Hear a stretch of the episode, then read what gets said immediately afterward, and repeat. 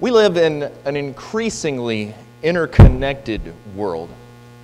We have cell phones, email, Twitter, Facebook, and on and on and on. So much more. It seems like that technology just increases and multiplies almost exponentially. I mean, now you can go online and you can broadcast yourself live through Facebook Live or apps like Periscope. Periscope. I admit myself to being a little bit of a, a Luddite where these things are concerned. I, I, know these things exist. That doesn't mean I use them all. Uh, I, have never even used FaceTime on my iPhone, for example, and I, I don't have a, a Twitter account. But the point is, our world is, is shrinking as we become increasingly socially, technologically connected. And yet, in spite of that, it also seems that as our technology connects us, we become less and less connected personally. And it could be that those two things are related. There's some research that suggests they are. For example, you, you've seen things like this. My part time job in Austin, I worked two blocks from a Starbucks. And so I would walk down there basically every day and get a coffee. And incidentally, this has been a really hidden uh, salary increase for me here. Uh, all the money I'm saving by not going to start, I'm going to be able to buy an espresso machine, top of the line, by the end of the year for home use and have money left over with all the money uh, if I just took all my coffee money and put it that way. But at any rate, I can't tell you how often I would go in, stand in line to order something, and you see people who are so glued to their phones that they almost can't even look up to acknowledge the person who's serving them. Or I've been to restaurants. Abby and I have talked about this, and you look and you see a table next to you, and a whole family, kids, parents too, will have their phone or their tablet out on the table, and they'll be so glued to that that you wouldn't even know that they're eating together. Or we can think about uh, where we've seen people so busy taking pictures of their food, maybe to, to blog about it or to post about it later, or you see people at a concert or something like that. Some event where they're so busy taking pictures, they don't actually live the experience. I'm far from the most extroverted person that there is in the world, but even I can't help but feel that there's something amiss with that increasingly impersonal and disconnected and, frankly, uh, artificial culture.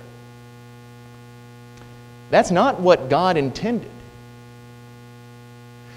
We look back at the very beginning of the Bible. Scripture tells us that God created the world and it was good. It was very good, in fact. There's only one thing that God said was not good it's not good that man should be alone that's going to work itself out slightly differently for all of us, depending on how more or less social we are. But we were all made on some level with this desire to be connected, to belong, to have this sense of a relationship with other people and being accepted by others. And that has special relevance for those of us who are Christians. One of the most important concepts in the Christian life, and one that lies very close to the basic meaning of what it is to be the church, is the fellowship that we have in Christ. The word fellowship translates a Greek word, koinonia, and that just means joint participation, sharing, communion, uh, mutuality.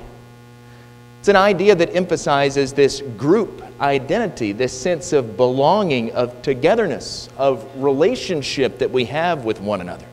And we see the prominence of that idea not only from that word in the New Testament, but from other words that are formed with the Greek preposition that's translated with.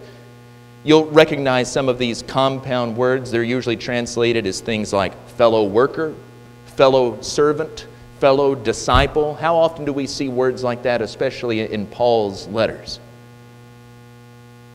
Experiencing that fellowship is incredibly important. Life has a way of wearing us down, doesn't it? And when it does, we tend to become discouraged. And when we become discouraged, all of us sometimes, we've had a broken spirit. Life wears us down. What usually happens? We start complaining. We start feeling sorry for ourselves. We might turn bitter. We might isolate ourselves.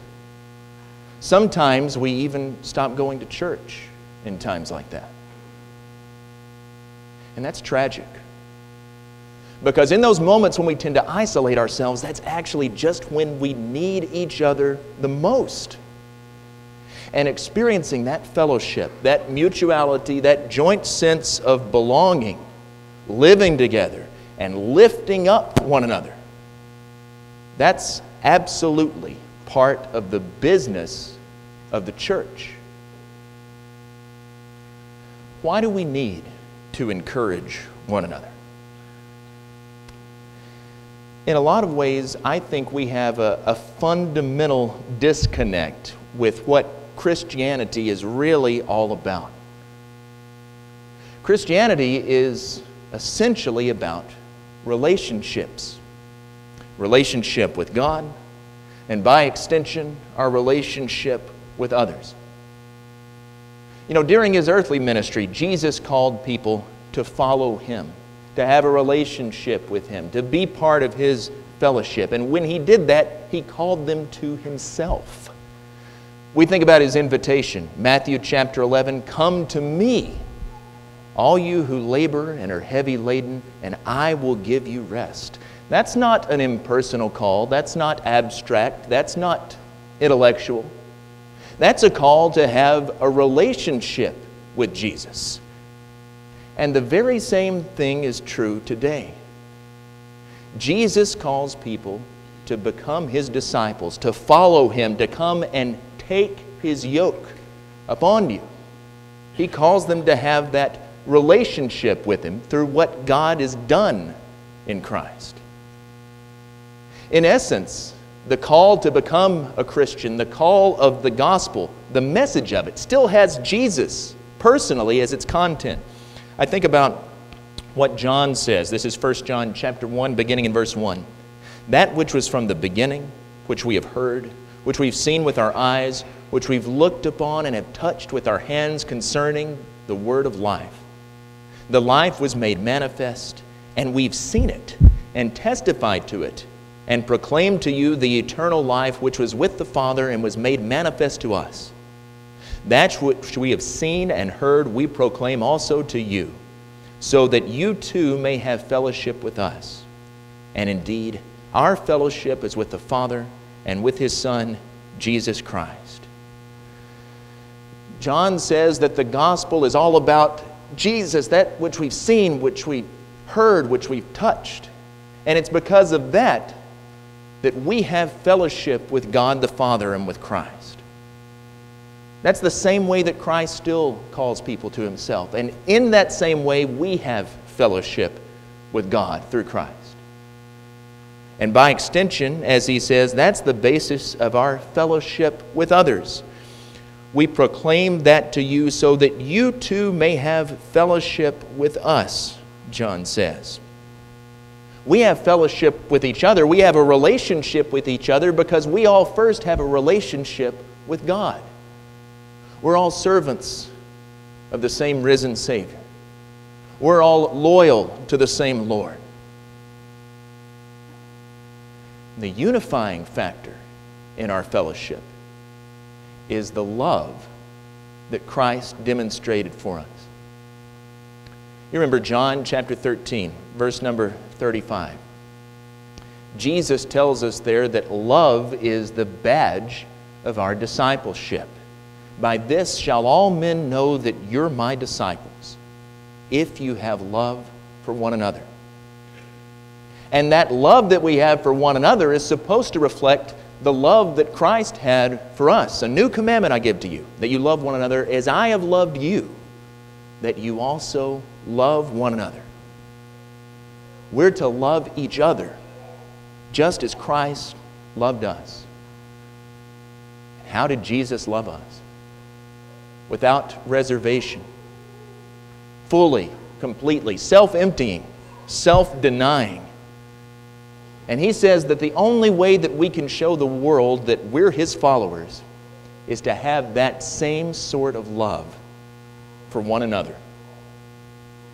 Jesus tells us, in fact, that the greatest commandment is to love God. Sounds a lot like what we see in 1 John 1. It's to love God. And the second greatest commandment is to love your neighbor, to love one another. See, Christianity isn't primarily about rules, even though certainly there are some implications for our conduct. We have to conduct ourselves in particular ways. And Christianity isn't primarily about knowledge, even though we have to come to know Christ. At bottom, Christianity is fundamentally about lasting, loving relationships, primarily with God and then with each other. That's why we find passages like Paul writing to the church in Thessalonica, therefore, encourage one another and build one another up, just as you're doing. William Wilberforce is a name that might be familiar to some of you. They made a, a movie partially based on his life several years ago called Amazing Grace. Wilberforce was active in the British Parliament for many years, primarily trying to get the slave trade abolished, and he had met with no success. Many years earlier, Wilberforce had been influenced by the preaching of John Wesley. You might know John Wesley largely as the founder of Methodism. But I imagine that Wilberforce was extremely discouraged because he'd tried to get slavery abolished with no impact. In 1791, just a few days before his death, John Wesley, literally on his deathbed, took up his pen and he wrote one last time to Wilberforce. And he wrote this Unless God has raised you up for this very thing, you will be worn out by the opposition of men and devils. But if God be for you, who can be against you? Are all of them stronger than God? Oh, be not weary of well doing. Go on in the name of God and in the power of his might. Wesley died just six days after writing those words. It was literally the last letter he ever wrote. But Wilberforce, with renewed dedication, continued on, and finally, in 1807, the British Empire abolished the slave trade. What do you think would have happened if he hadn't received that encouragement? See, encouragement is imperative. It's important because so much is at stake.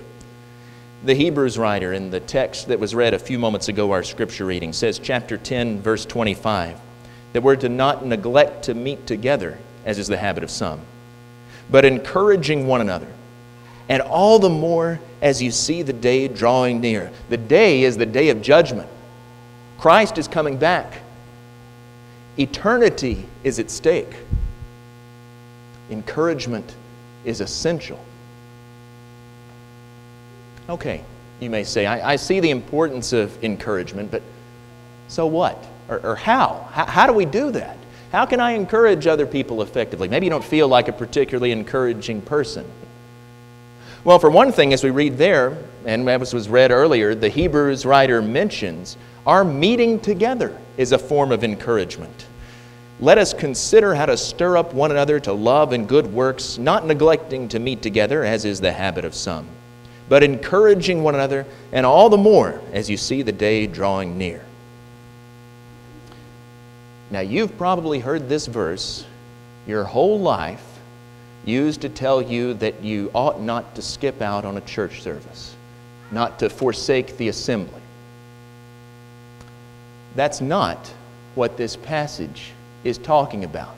That you, individual Christian, are not to miss an assembly, to forsake the assembly. That's not really the point.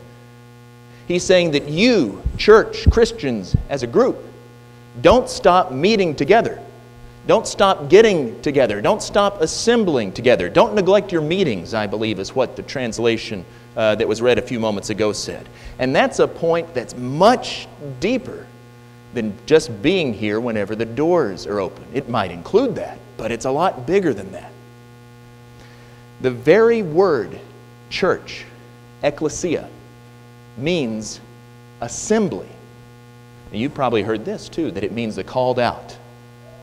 That's not right. That preaches really well.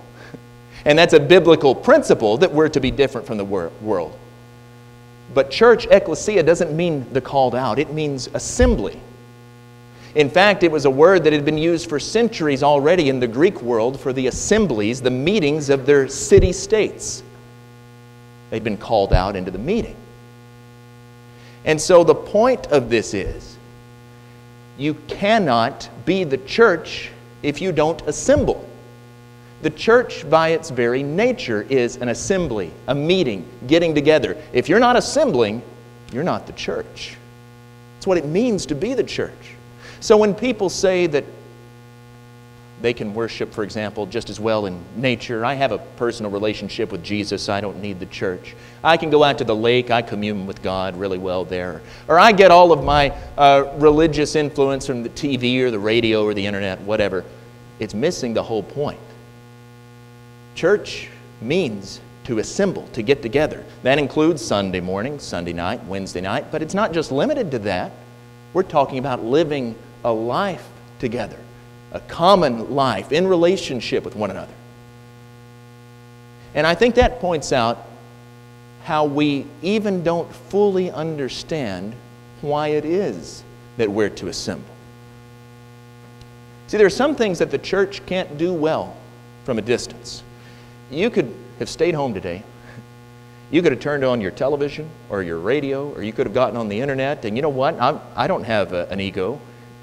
You could have heard better sermons than you're going to hear today here, delivered by better preachers than you're going to hear today. It's true. And you know what? As far as the worship service goes, you could have heard inspiring services at home. No offense, Kelly. But they could have heard better song services if they'd have stayed home than they've gotten here. And it doesn't matter who's up here doing it. If it was all about consumption, if it was all about being entertained, then you could have gotten it better just by staying home than by coming here. If that's all that church is for, you just might as well stay at home every week. But that's not what it's all about. God gave His people a purpose that goes far beyond preaching or far beyond music, as important as those things are. He called us to be a family, He called us to be a community, He called us to be a fellowship. And He called us to come to know and to love one another. Again and again and again, the New Testament uses that phrase, one another. Love one another. Serve one another. Forgive one another.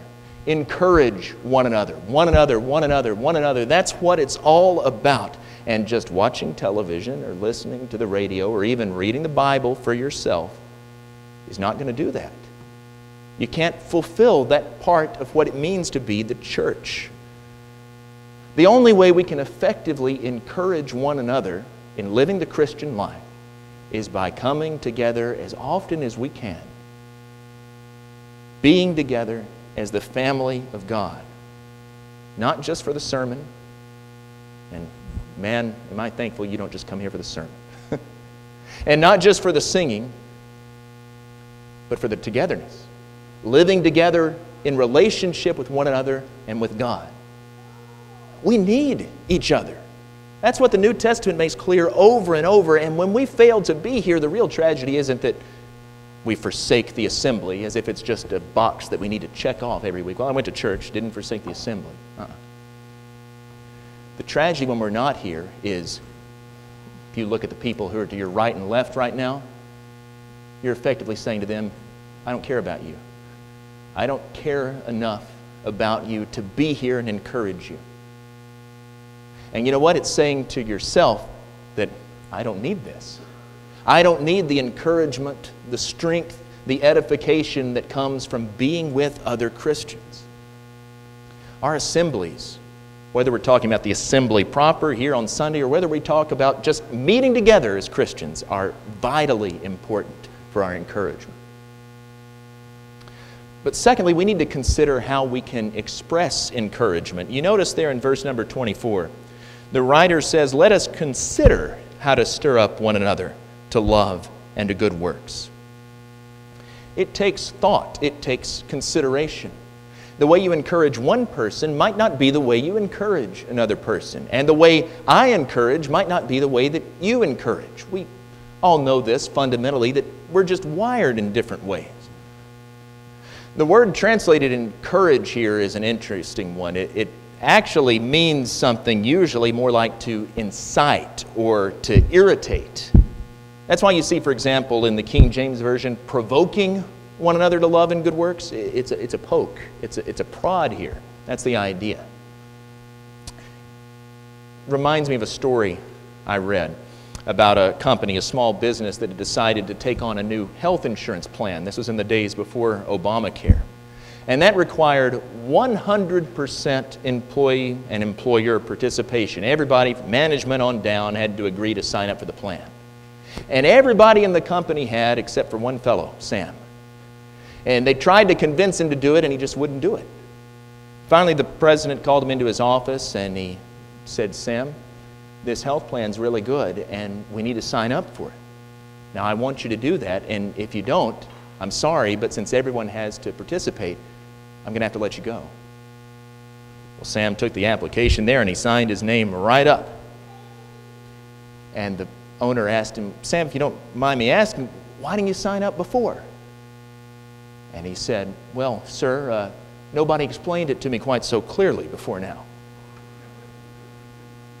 That's basically the idea of the word encourage here, to poke, or to poke and to prod along. In a positive way, we're to incite one another to love and to good works.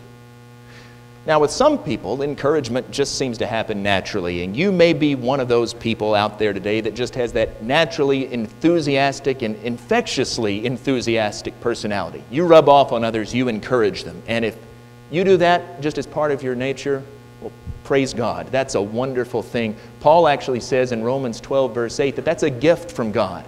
So I want to encourage you to use that gift. That's a vital ministry that we all need. But for most of us, I'll include myself in this group, encouragement doesn't happen unless we plan to do it. So we might think of some ways that we could do it. Just some suggestions here. These aren't exhaustive. But for example, if you're like me, we just moved and they're already catching up with us. Your mail consists of nothing but junk mail and bills and all sorts of strange ads and offers. And so if I happen to get a handwritten note, man, that sticks out. That's the very first thing that I open up and read is that handwritten note. Well, one of the most effective ways to encourage someone is to maybe just send them a note personally. Let them know you're thinking of them. Or if you're like me, you probably don't like talking on the phone too much. Maybe some of you do. I'm not one of those people that likes to have long conversations on the phone. But you know, what if, even if you weren't, you just picked up the phone and called somebody and said, You know, I don't have much time, but I just wanted to let you know I, am thinking about you today and, and I'm praying for you. Or maybe you could be an encourager just by listening to others. That's maybe a little more my speed. By trying to understand another person. Sometimes we're so busy trying to figure out what it is we're going to say next that we don't actually bother to hear what people are saying to us. Understanding is oftentimes better than giving any sort of advice. See, the point is, we could go on and on listing these, but there are countless ways that we can encourage others, and there's always something that we can be doing. We need to consider it, what we're good at, and what we can offer to others. Put some thought into it. That's the second principle of effective encouragement. So we said our assemblies are a form of encouragement. We need to consider how we encourage others, and third and final principle I want us to note for effective encouragement commit to doing it daily. The Hebrews writer says in chapter 3, verse number 13, exhort one another daily, as long as it's called the day, that none of you may be hardened by the deceitfulness of sin.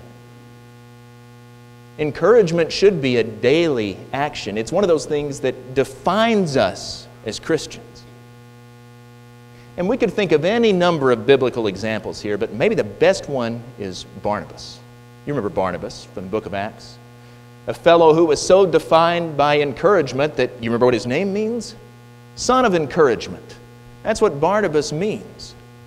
And you could just work your way through Acts. Through his generosity, he encouraged other Christians to give likewise. That's Acts chapter 4.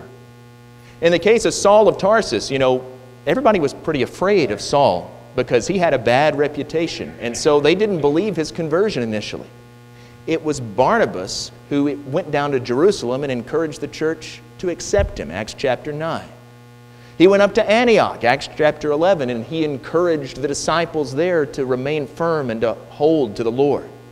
Then he went down to Tarsus and he got Saul and he brought him up to work in Antioch. And then ultimately, he and Paul, as he was known then, had a little bit of a falling out because Barnabas saw the potential in a, his cousin, a young man named Mark, and wanted to take him on the road with him to encourage him in spite of his past mistakes. You see all that from just one man's encouragement. And what a difference did it make? Without Barnabas' encouragement, we have a very different mission to the Gentiles. We still have an apostle Paul, but his life takes a very different shape. Maybe we don't even have a gospel of Mark if it hadn't been for the encouragement of Barnabas. See what a difference just one person can make. We need to make encouragement a part of our daily lives as Christians, to encourage one another daily, as the Hebrews writer said. You know, when you came here this morning, you probably weren't thinking too much about other people's needs. And I don't mean that as an indictment. That's true for all of us. Thinking about ourselves above all else. Those hidden opportunities for encouragement are only going to surface if we actually look for them if we're thinking about them. But your encouraging words and actions might change someone else's life. You might even just find that they change your life too. Course, there's no greater encouragement I can give you this morning than to tell you that if you're not already a Christian, to become one. Spiritual life and death hang in the balance. That day of judgment is approaching. But Jesus offers you his invitation to come and to take his yoke. His yoke is easy, his burden is light. Put your trust in him. Turn to God in repentance. Be buried with the Lord in baptism. Have your sins washed away. I'd, I'd encourage you to do that today. If you're here this morning and you already are a Christian, maybe your life hasn't been lived in the way that you know you should be living it. And so I'd encourage you this morning to make the changes that you know you need to make. If we can help you in any way, the lesson's yours. It's the Lord's invitation while we stand and while we sing.